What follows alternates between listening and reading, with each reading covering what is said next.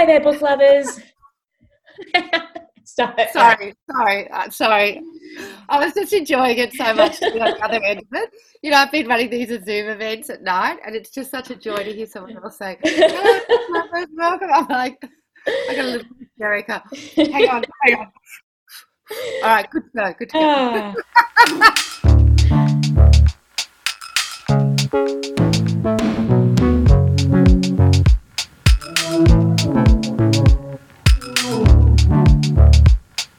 there, book lovers. Welcome to Literary Elixirs, where we match books with delicious food and drink. I'm Justine the librarian, and I'll be chatting with various bibliophiles about their favourite recommended reads and just what elixir they choose to pair for a wonderful reading experience. This episode, I'm joined by Christine Gordon, programming manager of one of Melbourne's favourite independent bookshops. Christine has been programming manager at Readings for over a decade and considers it the best job in Australia. I think she might be right. She was one of the founding members of the Stella Prize, sits on the Readings Foundation board, and has been a judge on various literary awards. She is passionate about Australian literature and ensuring that reading continues to allow endless possibilities for everyone. Christine, thank you so much for joining me today and welcome to Literary Elixirs. I cannot tell you what a pleasure it is to be here with you today, Justine. Thank you so much for asking. I'm so pleased that you said yes. I'm very excited, but I know we're on a deadline with you today. So, I, my first question to you is What does a day in the life of the Readings Programming Manager usually look like? So, when we say usually, Justine, do we mean in 2020 or do we mean previous years, do you think? Or should well, we do a little combination of both? I think a combination. Is it has it really changed that much? Uh, it's changed pretty dramatically. Given that my job was about bringing people together, uh, actually, this pandemic has meant that I've had to look for other ways. So, uh, in the past, it's always been about how can I get people into the one space talking about the one book and being as excited as I am, or some of the staff, or the publishing house about a particular title. Uh, how can I make sure that we all come together and have that beautiful collective feeling that you might get from a concert or you might get when you know that you've just heard something that no one else has heard? How do you make that sort of experience happen in a pandemic world? Well, here we are on Zoom, and that's what you do. So, in that way, my life has not changed at all, of course because I'm still pulling together events. I'm still trying to find those magic moments that authors and readers sometimes get where they connect and there's just a smash of kind of a, a, firework moment of, of color and recognition that they are part of that person's story or they understand that story a little more or they're thinking about a topic that they hadn't considered from that angle before I'm still trying to find those moments. That's what my job is. It's a privilege to be in a role like this. Uh, I'm very lucky. I'm a very fortunate woman, Justine, very fortunate. So my day is answering emails and match matchmaking. Really, I'm trying to always find the perfect in conversation partner, trying to find the perfect title for a particular event, and weighing up whether or not a particular book will actually work either online or in our previous life within a bookshop or a church or a library or a hall or a theatre or a town hall or all of those other glorious places that we used to meet in. So, what has been the biggest challenge then? Just simply the online environment? Uh, I, I, reckon the uh, biggest challenge has been our collective heartbreak, mm. actually. I reckon that's what it is. I don't think that, uh, I think stories will always be told and stories are needed even more so now. But I reckon that kind of collective sigh that the entire world took has been the greatest challenge because somehow you still need to find those sort of opportunities, even though your heart has broken a little, to bring stories to other people. And people need to find that courage to get back online and to look for other stories when they're feeling sad and they're feeling alone and they're feeling really isolated from their own friends and family. So, how do you make the events relevant? How do you make them want to come again online when they may have spent the entire day on Zoom meetings or homeschooling or whatever it is? So true, so true. Um, I think you do a wonderful job of it. And I've always adored readings events because there's such a sense of community. And I know that you will be able to transition that sense of community into an online environment with ease, Christine, with ease. Ah, you're very kind. so, my next question for you was you have been with readings for quite a few years. You've done so much with, I was gobsmacked by this number, over 300 literary events run in a normal year the development of the podcast, so many other things that you've done. Is there any one thing which stands out to you as a highlight? Tough question. Uh, it's a really tough question because, like all good parents, I don't have any favorites, of course. Uh, there was a delicious moment once when uh, an editor rang me up and said, Chris, do you reckon you could put on an event for Gloria Steinem if I got her here to Australia? Well, I have loved Gloria Steinem's work for so, so long, and so much so that my best friend actually calls me Gloria as a kind of a teasing and has done for years and years and years. And when after I got off that phone call, and I did sort of a victory dance as one does around the office, and I went to Mark Rubbo, who owns Readings, and I said, Mark, you know, this is this has happened. You know, I think we're going to do this event with Gloria Steinem. I think she's going to come to Melbourne, and I think she's only going to do one event, and I think it's going to be with readings. He was like, "Oh my God!" He said, "Who should you ring first? Should you ring your mother, your husband, or your best friend? Who should you ring first? And I just loved my job so much at that moment. One, because of course I had one of my feminist icons coming to Melbourne, but two, because I understood that I worked in a workplace that understood my greater environment. And by the by, I, I rang my best friend. I was going to say, I bet you did. oh, that's fabulous, fabulous. And I'm sure the event was amazing. It was amazing. It really was amazing. And she was incredible. And she signed in one single day uh, over 2,000 books so that everyone that came to the event uh, could, in fact, receive a signed copy of Gloria Steinem's uh, book. It was amazing. amazing. It was amazing. Yeah. Ah, wonderful, wonderful, wonderful, wonderful. So many cool stories, I'm sure, but we're going to stick to that one. Um, the Stella Prize. Now, it's such a wonderful addition to the Melbourne literary scene. How did you come to be one of the founding members? Well, you know what? It was actually in an event at Readings we did. Uh, I've always tried to put on an event for International Women's Day. I've always been a feminist, and uh, it's terrific to be in a role where you can combine some of those important political elements of your own personality into the wider community. So, we're doing an event to celebrate International Women's Day. But if anyone knows, of course, you don't celebrate International Women's Day, you need to acknowledge it and you need to say, hey, what else needs to be changed? What needs to be moved? So, on this particular night, I had a panel of writers and publishers talking about why women hadn't won at that point the Miles Franklin Award for a really long time. And that's why we called it actually the Stella Prize, because that was Miles Franklin's real name. And uh, after the event, after this panel with all these women, we all went to the pub, as you do. And like all great things, we started talking and creating ideas. And as women have done since the beginning of time, literally sat around the table and plotted out the Stella Prize. You fixed it. Well, a whole group of women did, of course, all by all by talking and listening. Can you believe it? Can you believe I can. Solutions can be found that way. ah, such a one. I love origin stories that involve people just getting together and and having a, a, yarn and they're saying wouldn't it be nice if this existed? And uh, yeah and then it does and it's just such a wonderful wonderful thing. Um, you must be very proud. I'm very proud. I'm very proud that it continues that it continues to grow that it's got a schools program that there's the counties on.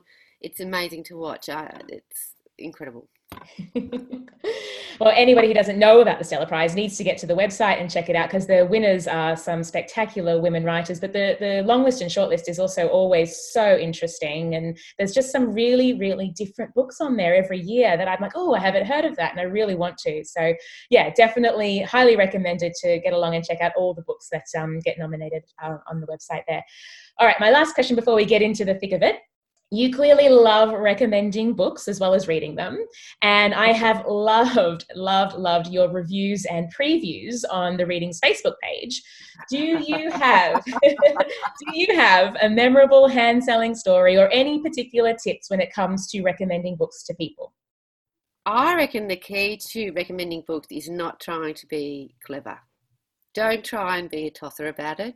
Tell them why you like this book don't try and make it filled don't try and make your description filled up with long complicated words or comparisons to obscure authors.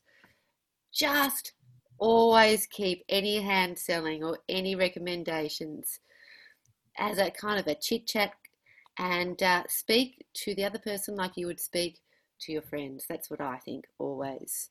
Uh, books and stories are the great connectors in our world and uh, there's no, there's no need for us to be fancy about it. We just have to be heartfelt. Stories are exactly that, aren't they? They're such connectors, and and as humans, we're just so we love story, don't we? And it really is the the best way to connect to another human being.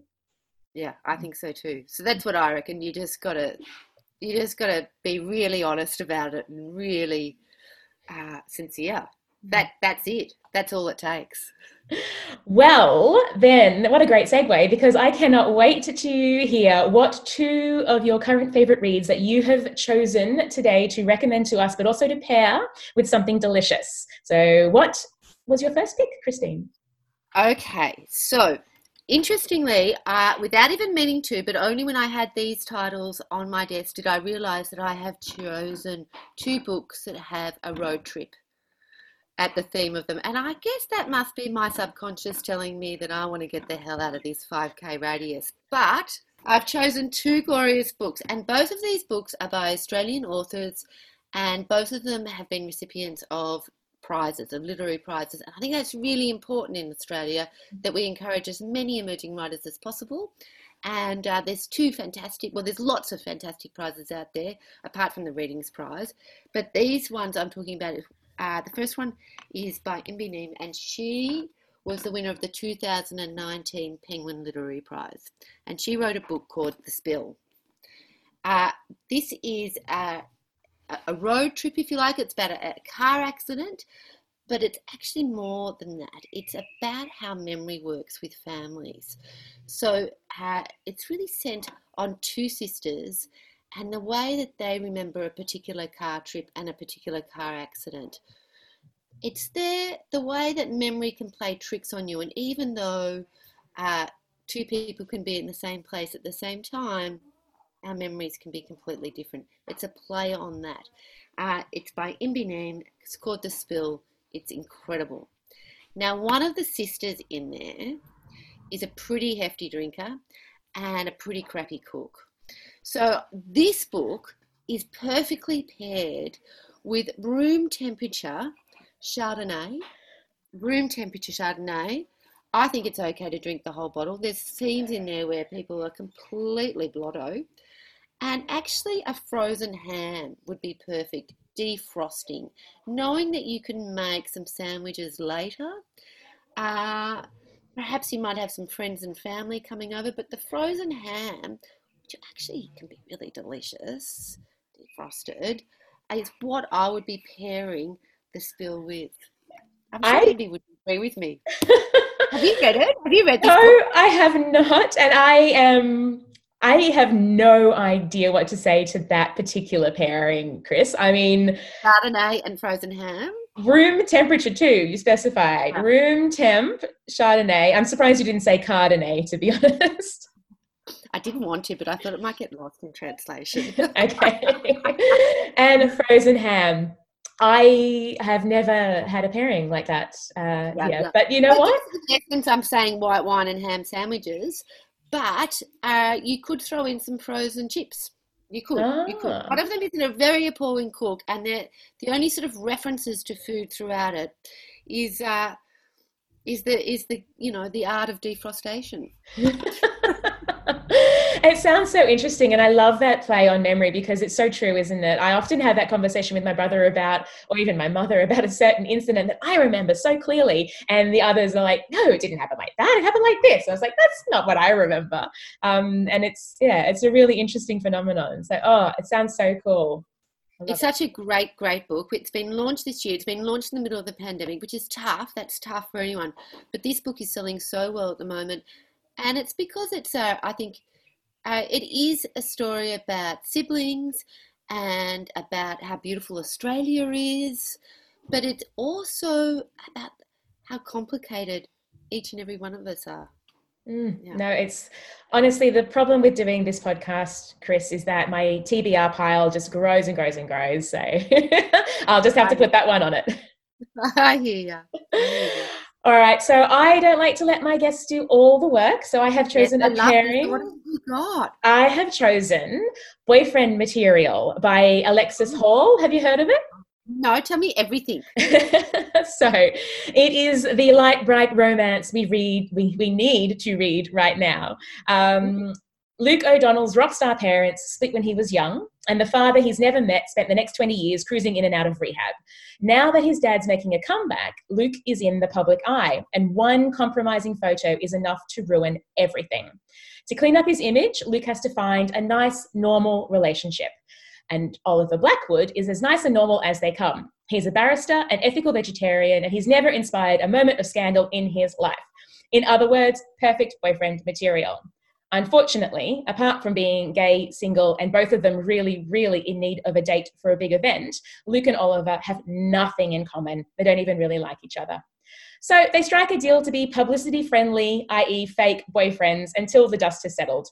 Then they can go their separate ways and pretend it never happened.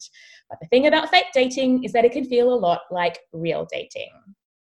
I absolutely adore this story. it was so fun. It's such a romp, a proper romp, but it's so well written as well. And there's a, a fizz to the dialogue and in Luke and Oliver's relationship as well. I stayed up until one in the morning reading this book. I just could not not finish it. You know, I um, it's just light, it's bright. what's that song from the producers? Keep it light, keep it bright, keep it gay.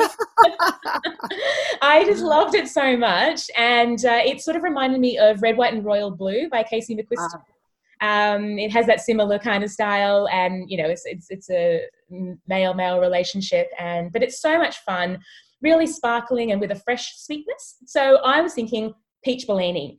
It's um, it's a really lovely brunch. There's a really lovely brunch scene, and right now I would almost kill for a proper brunch and a Bellini. So that was my pairing also because when you as soon as you said that i imagined you know being outside with the summer breeze and that kind of that smell of the sort of the summer washing over you. Oh justine that sounds so fun. It really really well i'm sure you can well, am it. i going to watch it? Am i going to watch it on netflix? Is it going to be made into a movie? Look i have not heard but it wouldn't oh. surprise me if it eventually is because it is it's a really fun really fun romp and i think it would do well on tv absolutely but that's all from me. So I want to hear your second book pairing. All what right. have you got for us? So this is uh, another recipient of an emerging writers. This is Sam Coley's book, winner of the Richell Prize, which is a Hachette Prize for emerging writers. This is his debut. It's called State Highway One, and it's about a road trip again, but through New Zealand from one end to the other. Uh, the main protagonist, Alex, comes back into comes back to New Zealand because his family have been in a car accident. He's estranged from his twin sister Amy, and they decide on a car trip from one end of New Zealand to the other to work it all out. But in actual fact, this is much more of a, a, a book about Alex's state of mind, about grief, about what trauma does to memory. Uh, it Again, like the spill, it goes backwards and forwards from childhood to adulthood, and you have, as the reader, have to work out what is real and what is not real. It's quite a heartbreaking book. This road trip is fueled by Lucky Strike cigarettes, cheap, cheap, nasty booze, and takeaway food. So to read this book, Again, I'm going back to room temperature, but I'm thinking room temperature beer, maybe some vodka, and I reckon a drive through. I reckon some hot chips and uh, a burger along the way because there seems to be no fruit or vegetable consumed throughout the entire, with the exceptions of potatoes, entire novel. No, uh, I could be wrong, but there's certainly a lot of junk food, and the descriptions of those sort of nights and the rubbish in the back of the, the car are so reminiscent of my own life when I was in my 20s that it was just a glorious reminder of how bloody old I've become.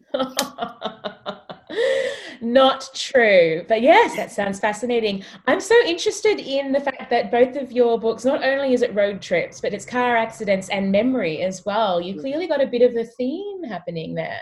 I really must have, and I didn't. I didn't realize the link until, I, as I said before, until I had both of these titles in front of me. But I reckon I've always been obsessed with that idea of memory, of how we gather people's stories. And I don't know about you, Justin, if you've ever reread one of your favourite books, there's always something in there that's not quite what you remember, or you realise that you've put your own interpretation onto a certain character, or uh, it actually was all about the surroundings of what, what, what you were doing when you were reading that book that have somehow become part of that novel. Absolutely.